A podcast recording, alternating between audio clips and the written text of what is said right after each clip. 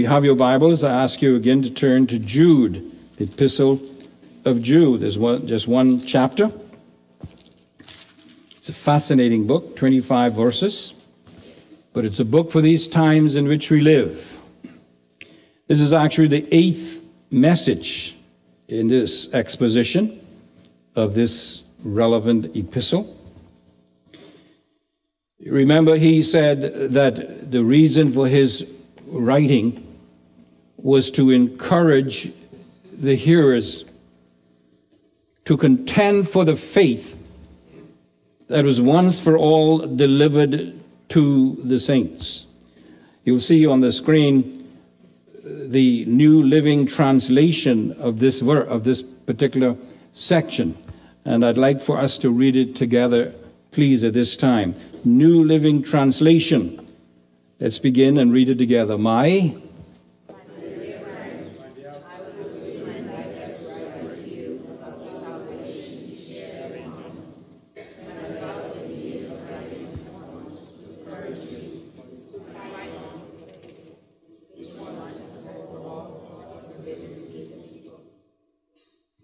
fight on for the faith. That's why we have the boxing gloves of the, the day. Contend for the faith. It is an admonition, it is an imperative, it is an order for us to defend the faith that was once for all delivered to the saints. Not to do it is sin. And if it's a day in which the faith needs to be defended, it's today. In fact, more and more people are coming to look at the Bible as just another good book, just with some good ideas like many other good books. The idea that it is the Word of God, given once for all to the people of God, is being lost today. So, this is a very timely book. Jude shows that the faith is maligned, distorted, and corrupted by godless men who slyly and hypocritically creep into, uh, creep into local churches under the premises of being true men of God. That's what Jude teaches in his epistle. He emphasizes the spiritual law that moral corruption naturally follows the corruption of the truth, and the corruption of the truth is automatically followed by the judgment of God upon those who do it. That is Jude's thesis in this epistle. He then goes on to give a detailed description of the character, the activities, and methods of such individuals to enable the true believer to detect them before they are duped and financially fleeced by these religious charlatans. And Jude stresses the vital necessity of knowing the faith of knowing the Word of God in order for us to do this effectively, or else we too will become victims to these charlatans.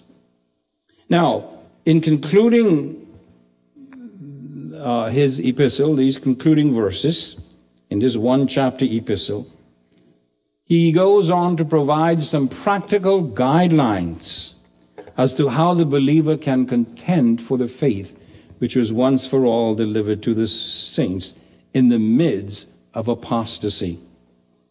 Actually, this change is a refreshing one because you go through all of these detailed descriptions of the false teachers and how they teach and how they creep subtly into the church and what they do and their godliness and all of that, it becomes a little depressing sometimes but yet it is a true description of what is going on in the church today. And so when we come to this section now, it's a little refreshing. So let's begin by looking at verse 20 for these directives that Jude is giving to us as to how we can contend for the faith. Again, I would like for you to read the passage together as it appears on the screen. But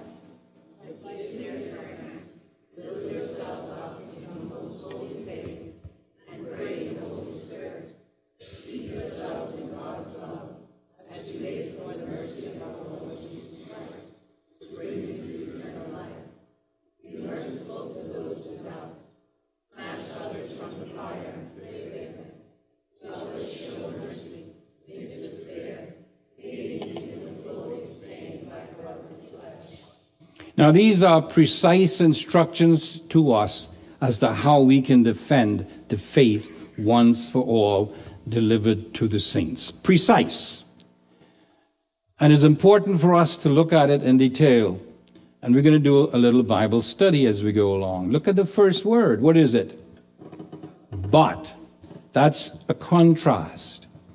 It's a contrast to the man who divide you. He quotes this. The man who divide you, who follow mere natural instincts and do not have the truth. But presents a contrast to these individuals.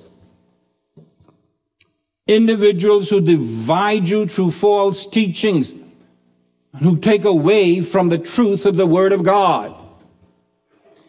Individuals who follow their natural instinct. As I mentioned before in the Greek, it has to do with those, it has to do with animals who are in the heat, as it were, and they will do anything to have it satisfied.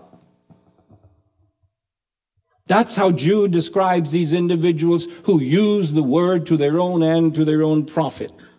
And they deny Jesus Christ, our only sovereign and Lord. And they deny him not only through what they preach, but how they live. And so he's telling us right away, you do not only evaluate an individual by what they say, but you evaluate, especially preachers or teachers, but by how they live. And if they live immoral lives, don't listen to what they have to say because they're denying Jesus Christ who bought them. That's the focus of this passage. In verse 19, he refers to the false teachers and apostates who changed the grace of our God into a license for immorality and denied Jesus Christ, our only sovereign Lord. Harsh words, but it's the word of God, not the word of man. Now, in contrast to these individuals, the true believer who holds to the truth is to take certain specific steps in order to effectively contend for the faith and not to be tricked or duped by such individuals. In other words, to use a metaphor Jude uses himself, he provides a chart for us to detect who these hidden roofs, hidden reefs are, hidden reefs, shoals, and to avoid being shipwrecked by them. So, what he's instructing us with now are guidelines to avoid theological shipwreck. That's what he's saying. Now, actually, there's only one command in this passage as we just read in verses 20 to 21 especially. And that one command is keep yourself in God's love. The other verbs, which are participle, now this is the Bible study time for you. You go back to your grammar. Gerund. You know what a gerund is? We call it an ing verb in our Bible study because they all have an ing at the end of it. These ing verbs describes, describe actions or activities that define how the command is to be carried out. In other words, if you do these gerund ing verbs, you will be doing what the main statement says. And the main statement is keep yourselves in the love of God. And so he's saying here that we are to keep ourselves in the love of God by building ourselves up in the faith through a consistent, consecutive, and systematic study of the Word of God. Secondly, we are to keep ourselves in the love of God through spirit filled praying and then also through a conscious waiting for the return of Jesus Christ. Building, praying, keeping. Those are the ing verbs that tell us how to keep ourselves in the love of God. Now, notice there are things we must do to keep ourselves in the love of God. That's the teaching of the Word of God. We're going to look at them in this passage. Now, he says, these are the activities that are necessary if we are going to remain in the place of God's blessing and be able to contend effectively for the faith once for all delivered to the saints. And so we could outline that particular passage, verses 21 and 22, in this fashion. We can put the main statement above keep yourselves in the love of God. And then you can put as number one, building yourselves up in your most holy faith. Number two, praying in the Holy Spirit. And number three, waiting anxiously for the mercy of our Lord Jesus Christ. That is how we keep ourselves in the love of God. So, this keeping yourself in the love of God has nothing to do with eternal life, losing your salvation or not losing your salvation. But rather, it has to do with our services or ministry for contending for the faith. When we do these things, we contend for the faith by the way we live. The first counsel he gives then is by building ourselves up in our most holy faith. Now, we've already seen in this passage that the most holy faith refers to the written word of God. It is a body of doctrine. Today we live in what is called a postmodern society or culture. Nothing is absolute. Everything is jello.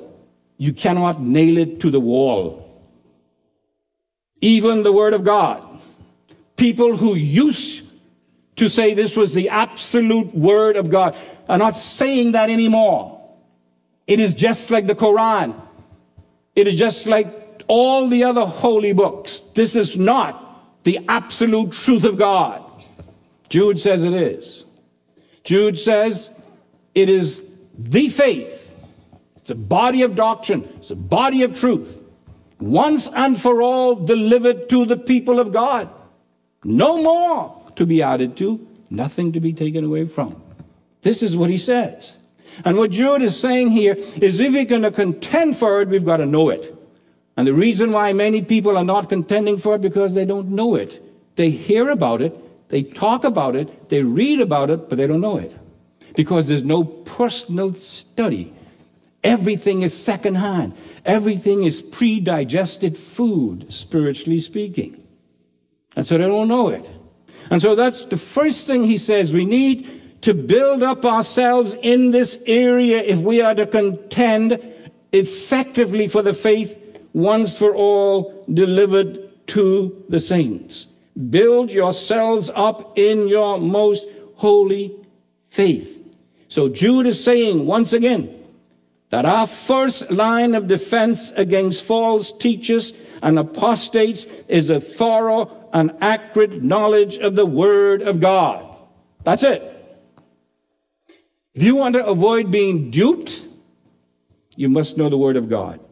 We live in a day that we have so many charismatic, and I'm saying that not as far as gifts are concerned, but appearance and mannerisms.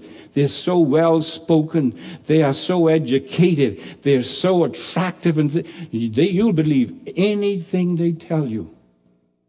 And it's such a way now of mixing truth with error, you don't know what to reject or what to receive, so you take all of it. That's what's happening today. Do you have a personal plan for Bible study? Do you know how to study the Word of God? Do you realize that those who are easily duped are those who do not know the Word? Do you know that those who are supporting most of the false teachers today are Christians who do, know not, do not know the Word of God, but have a sincere desire to please God? And they are sincerely supporting false teachers, but don't know it because they don't know the Word. Paul makes special reference with regard to false teachings in Acts chapter 22. Acts chapter 20, verse 32. He warned the Ephesian elders about the certain the, certainty of the, the, those coming into the church as wolves in sheep clothing. This is what he says. Now I commit you to God and the word of his grace, which can build you up and give you an inheritance among all those who are sanctified. He precedes this by saying that after he leaves, people are coming into the church and they are going to divide the church through false teaching and they're going to fleece the sheep rather than feed them. He says, Now I'm leaving. So what I'm going to do? I'm going to commend you to the Word of God. In other words, that's the only thing that can keep you safe the Word of God. It's a proven fact that the most fertile ground for false teachers, apostates, and religious charlatans are those who are not well taught in the Word of God. Jude validates this fact by making this the first line of our defense against such individuals. So I'm going to ask you again, and I've asked you this and I've challenged you with this for many, many years. Do you study the Word of God? Are you interested in studying the Word of God? Do you study the Word of God as much as you read the newspaper? As much as you watch TV? See, one of the biggest excuses, one of the, the, the popular excuse for not studying the Word, I don't have time. You have time to read TV, you have time to watch a ball game, you have time to do all kinds of, you have time to go crawfishing.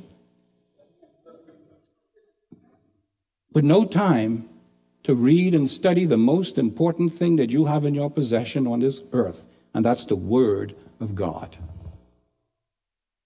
You say, You're trying to make me feel guilty? Yeah, I do, because this is important for you and for the people of God. Build yourself up in your most holy faith. Study the word, not just read it, not just memorize a verse, but study it. Study the word. The second thing Jude counseled us to do is to pray in the Holy Spirit. Not only study the Word, but pray. But not just pray any old way. Pray in the Holy Spirit. Paul places himself, Paul also places the Word of God and prayer together in very close proximity when he describes the full armor of God in Ephesians 6. Listen to the word of God. Take the helmet of salvation and the sword of the Spirit, which is the word of God. That comes first. And pray in the Spirit on all occasions with all kinds of prayers and requests. With this in mind, be alert and always keep on praying for all the saints. Pray in the Spirit. That's the kind of prayer we are to pray if we're going to contend earnestly for the faith. Now, what kind of prayer is this? Well, this is where Bible study comes in again. It says, prayer, pray where? In the Spirit. That little preposition in has the idea of location or sphere. So we can translate it pray in the sphere of the Spirit. Or perhaps better, we can say pray prayers that are motivated by and have their source in the Spirit. In other words, we are to pray spiritual prayers. See, this is not a spiritual prayer. Father, thank I can come to the throne today now. Lord, I love this lady so much. And but you know, she got a boyfriend. She's living right next door to me. And I see this happening all the time. Lord, please don't let this get around anybody. But you're praying into the whole church. In other words, prayer becomes gossip, prayer becomes news. You see, we sometimes we pray, we pray that we pray, it seems that we're praying to the people who are listening to our prayers. Prayer is communication between us and God. We pray to Him, not to others. Now, we must pray in a way when we pray in public that others might understand and join with us in the prayer, but we're not praying to them. We're not praying to please them. At least we shouldn't. That's not praying in the spirit. That's praying in the flesh.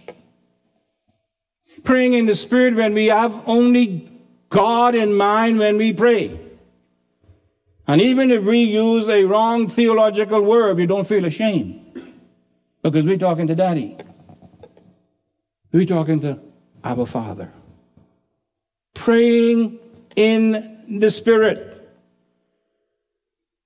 But what does it mean?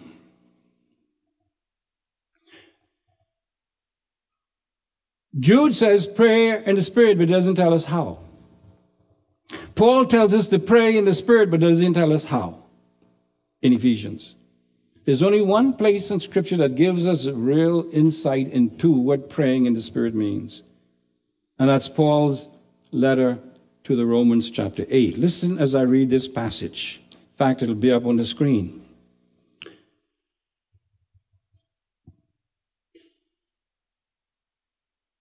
Not only so, Paul says, but we ourselves, who have the first fruits of the Spirit, groan inwardly as we wait eagerly for our adoption as sons, the redemption of our bodies. Notice that phrase, groan inwardly.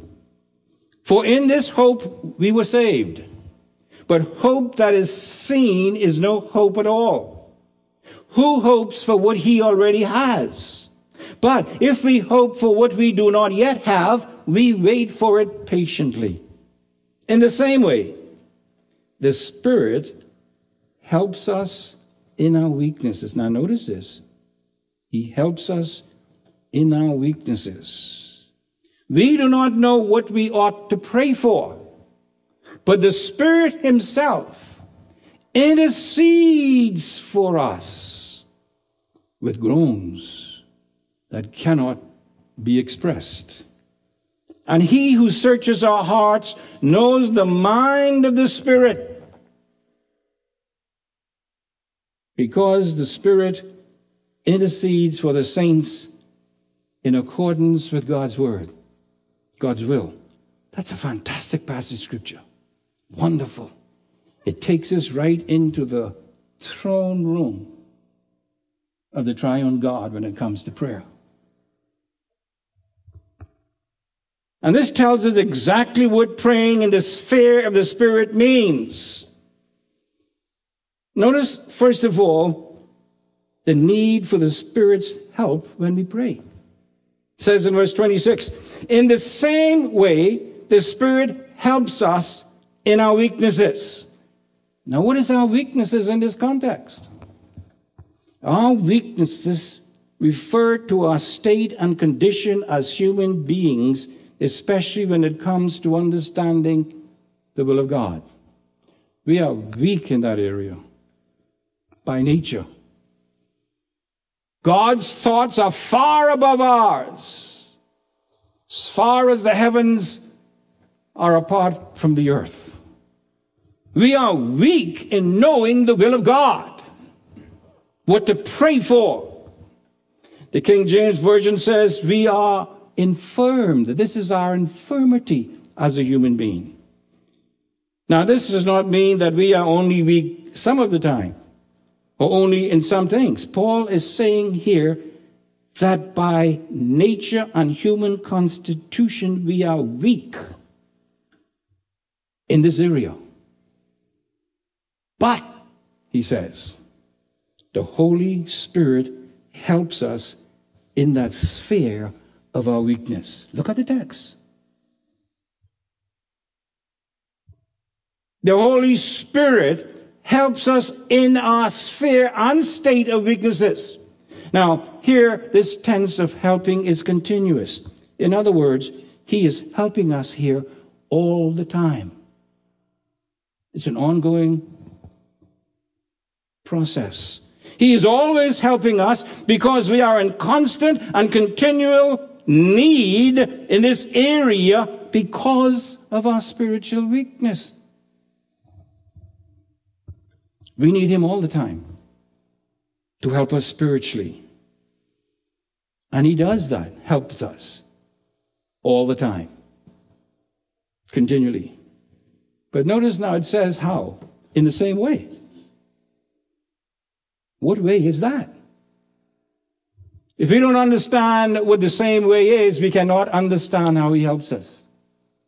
So therefore, in order to understand what the same way is, we've got to go back into text. This is Bible study. See, this is one reason we don't get the truth of God's word because we don't do the kind of study the way we should to see the whole mind of God. So let's go further in the text. And you have it on the screen. I know it's a little crowded, but I want you to see it in the context. Verse 18.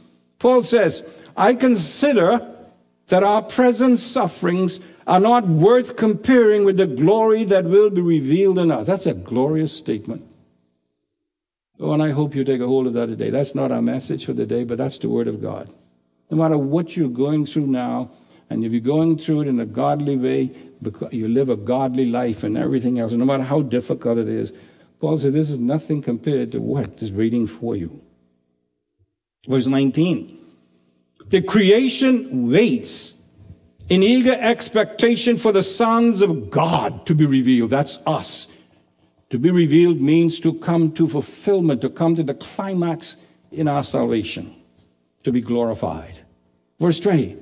For the creation was subjected to frustration, not by its own choice, but by the will of the one who subjected it in hope, notice now, that the creation itself will be liberated from its bondage to decay. Now, no matter how much we say, try to save this creation, and we should, by the way, don't get me wrong here, it's decaying. It's on the way out. All the beauty of these islands, all the things, no matter, and we should keep trying I Don't go just saying, I say, don't do anything with the trees and all that in the ocean. Please don't do that. But it's on the way out. Just like these, look at me. I, I know I'm still handsome, but you should have seen me. You should have seen me when I was like 16.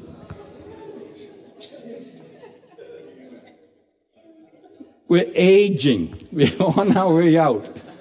That's what it says here that the creation itself will be liberated from its bondage to decay and brought into the glorious freedom of the children of God. That's what creation is open for.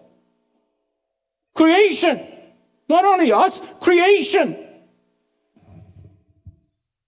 We know that the whole creation has been groaning, as in the pains of childbirth right up to the present time. It's still going on. Now, notice this not only so, but we ourselves, who have the first fruits of the Spirit, groan inwardly.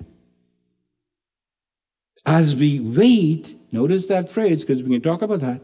As we wait eagerly for our adoption, as we're still waiting for that. We got to talk about what it means to be adopted into the family of God. We get that. That means go from one family to the next. Oh, no, no, no, no, no. The adoption of sons has to do with heirship and ownership and possession of what God possesses. We haven't got to that point yet. We're looking forward to it. That's the hope. We wait eagerly for our adoption of sons, the redemption of our bodies. For in this hope we were saved. But hope that is seen is no hope at all. Who hopes for what he already has? But if we hope for what we do not yet have, we wait for it patiently. What Paul is saying in these verses is that hope sustains or supports us in our sufferings as we wait for our final redemption from a cursed creation. It's the hope that keeps us going the hope that is given to us in the Word of God. Now, in verses 26 to 27, he tells us that in the same way, hope helps us in our sufferings and groanings as we wait for our redemption, so does the Holy Spirit help us in our human frailty when it comes to praying. Do you get it? This is not a hope of doubt. This is not a hope of maybe. This is the hope of certainty. We can have the same assurance that the Spirit of God will pray for us according to the will of God, as we have that we're going to be finally released from this cursed creation. That's what Paul is saying. That's the word of God. In verse 26, he explains a specific area of weakness, as I said. We do not know what we ought to pray for. Notice, it doesn't say we don't know how to pray. It says we don't know what to pray for. And you're going to be honest, you know that is true. You know that is true. We hear about a person who was sick, who was ill. Right away, you want to pray for their healing, like we did today.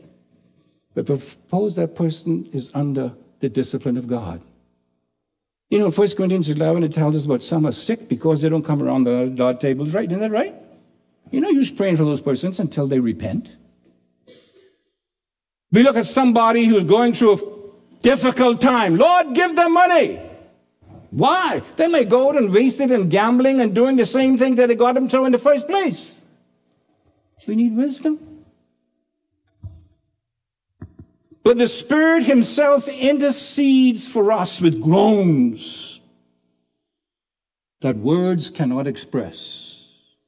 Now, that's not speaking in tongues. Sorry for those of you who believe in it. But it says that words cannot express. And when you speak in tongues, you express it in words. This is something that's inward. This is something that the Spirit of God does as He contacts God the Father.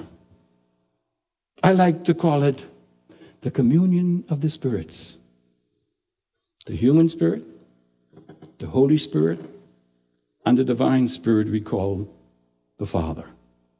When those spirits are in communion, then we see the will of God being done. We are weak in the area of our prayer life. This is a natural part of our fallenness. We are always weak in our contact and communication with God. We cannot do this in our own strength or our own wisdom. We need help. The help is here. That's good. The Calvary is here. Not Calvary. Calvary is here with the help, the Holy Spirit. And He is always providing the need, the, the, the uh, help for the need we have in this area. Now, now, now, now, notice I want you to see He doesn't, He isn't talking about how to pray, but what to pray for. Is the it's, it's the content of the prayer. We don't know what we are to pray for. We are spiritually ignorant in this regard. We need divine help, and God has provided that help in the person of the Holy Spirit, and He's doing it all the time. But the only time that we can really allow the Spirit of God to pray according to the will of God is to give Him the time and opportunity to do it. When we pray. Think about it. Have you ever experienced a time when there was pressure or pain or disappointment or sadness in your life and you just threw yourself on the bed or on the floor and you, and you just don't know how to pray? But you're groaning. That's the Spirit of God. That's the Spirit of Don't say, oh, I don't know. No, Spirit of God is working in your life. And we need to experience these times more and more. And we realize that we are in the presence of a holy God, a sovereign God who directs the affairs of mankind, who sets up and takes down government the way he wishes, when he wishes to do so. He's sovereign. He's absolute. He has a plan for everything. And the Spirit of God knows that plan. We don't. This means, therefore, that we actually have two members of the, God, all, uh, the Godhead always praying for us. The Lord Jesus Christ in heaven as our advocate, interceding for us, defending us from the accusations of the devil, and, and then we have the Holy Spirit praying in our hearts, innermost being, teaching us what to pray for to our Heavenly Father. But he does it with groans that words cannot express. So Paul says the creation groans, the believer groans, and the Holy Spirit groans. We live in a groaning world. The Spirit of God senses our own heart feelings, our own longings, our own desires. He senses us, what's going on in us. He senses us, our heart, as we say, No, Lord, how to pray for this individual. And then He Himself prays the prayer that should be prayed. Now, we might pray while the Holy Spirit is praying, but the Holy Spirit is praying the will of God. These are all expressions of deep agitation and intense emotions. They reflect the very core and essence of our innermost needs and desires, spiritually speaking. Notice what it says. He who searches our hearts knows the mind of the Spirit. That's God the Father. He searches our hearts. And God the Father knows what the Spirit is thinking about who indwells man. And the Spirit of God picks up our desires. He picks up our feelings. He picks up all of our pains and He puts them in groanings that the Father can understand. Because the Spirit intercedes for the saints in accordance with God's will. In other words, the Holy Spirit turns the believer's deepest, innermost thoughts and desires into prayers that are in keeping with the will of God. He converts these prayers into divine groanings, as the text says, places them in our hearts, so that the God who searches our hearts will find these groanings of the Spirit of God and receive them as ours. This is an awesome picture of the triune God at work in the believer's life. Paul says it's this kind of praying, this kind of praying that will enable us to contend for the faith once for all delivered to the saints. But then he says something else. Thirdly, he says we are to wait for the mercy of our Lord Jesus Christ the King James Version translated, looking for the mercy of our Lord Jesus Christ. The thought in this passage is that we are to be anxiously anticipating the return of our Lord Jesus Christ. It's amazing how little we emphasize the return of Jesus Christ today. And I mean about looking at the east and seeing all of the nations getting in alignment and all of these things. Yes, that's a part of it. But I'm talking about with the believer is anticipating the coming of our Lord Jesus Christ because he loves him so much and he misses him so much, as it were. He wants to, we want to see him. That's what he's talking about. Waiting anxiously, anticipating the return of our Lord Jesus Christ. Paul says the same thing in Titus 2. He says, while we wait for the blessed hope, see, hope, hope while we wait for the blessed hope, what is it? The glorious appearing of our great God and Savior Jesus Christ. He also says in 2 Thessalonians 3 5, and the Lord direct your hearts into the love of God and into the patient waiting for Christ. Notice they go together again. The love of God and waiting for Jesus Christ. If you love Christ, you are going to be looking for his coming. How does the book of Revelation close? Even so, come, Lord Jesus, come. Some people say, Yeah, man, I got so much trouble down here, so much problem down here. I want the Lord to come soon. That's the wrong desire for the coming of the Lord. If your wife or husband go, well, gotta watch out how I say this one. This for those of you who really love one another, right? If your wife or husband goes away, right, on a shopping spree, what are you waiting for to come back? the bill. now, if you're only waiting for the things that she's going to bring back, or even if you're only waiting to see the bill. That's the wrong thing to wait for. You should be, and this, is the word that is given, standing on the tip of your tongue, uh, not tongue, tip of your toes, and raising your head and looking over the horizon. That's the idea of waiting here. Trying to see far ahead as you can. If your wife is coming, because boy, I want to hold her in my arms again.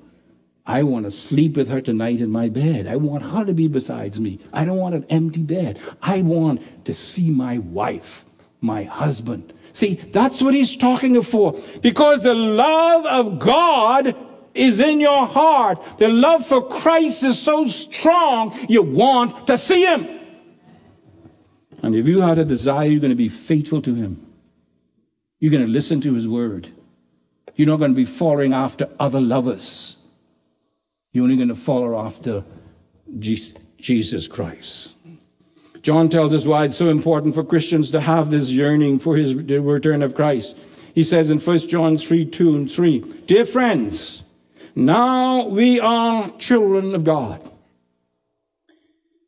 But what we will be has not yet been made known. Now, get that. We are now the children of God. I thought that was what we are.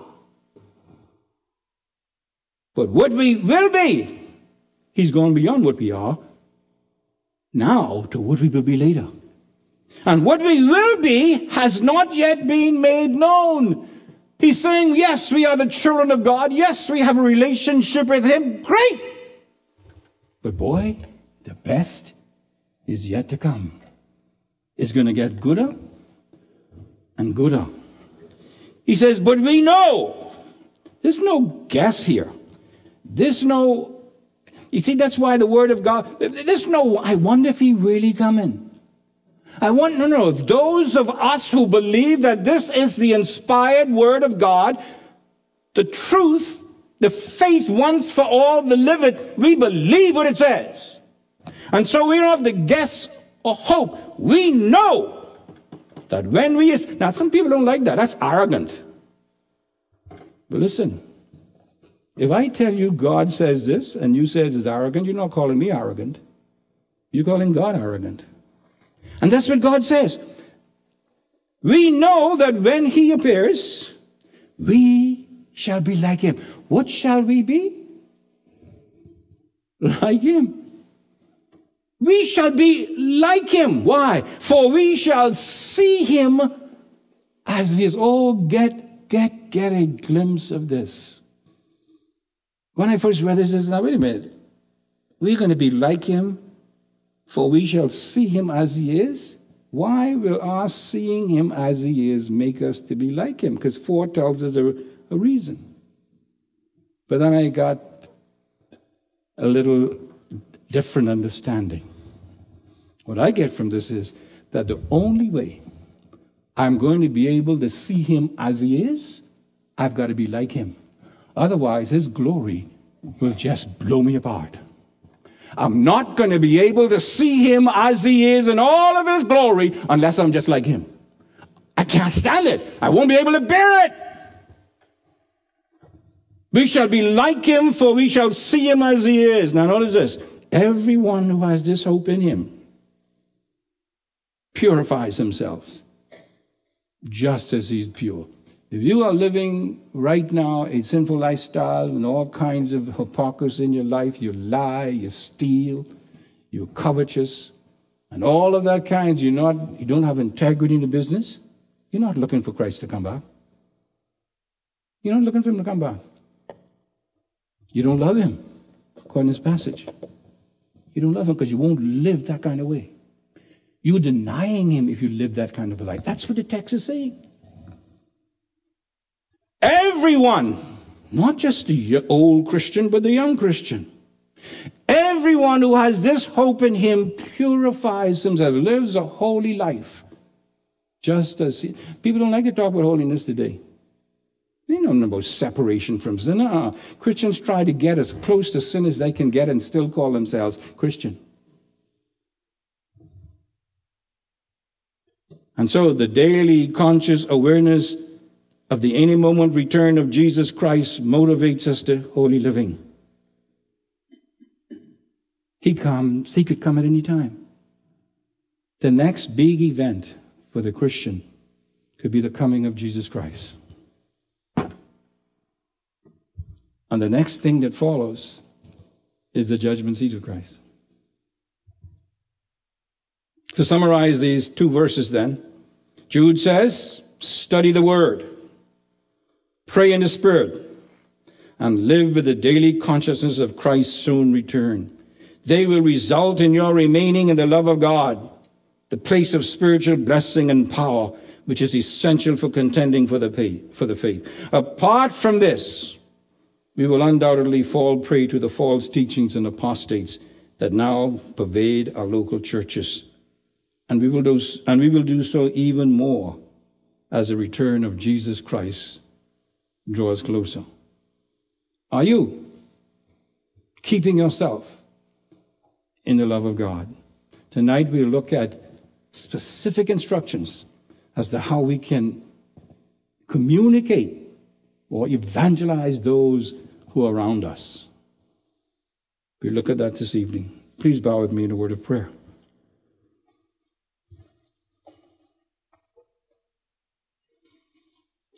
Take a few moments if God has spoken to you through His Word and there's an area of your life that you need to put in order. Please make that commitment or do it right now before Him.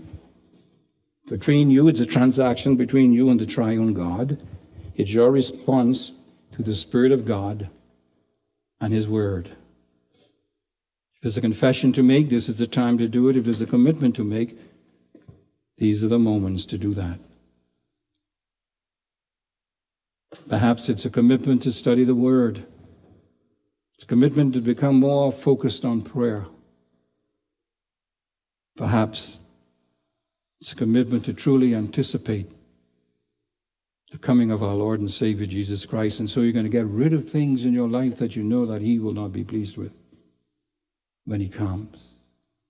This is how Jude says you ought to keep yourselves in the love of God. Father, thank you for your word. Blessed and keeping with your promise, we pray.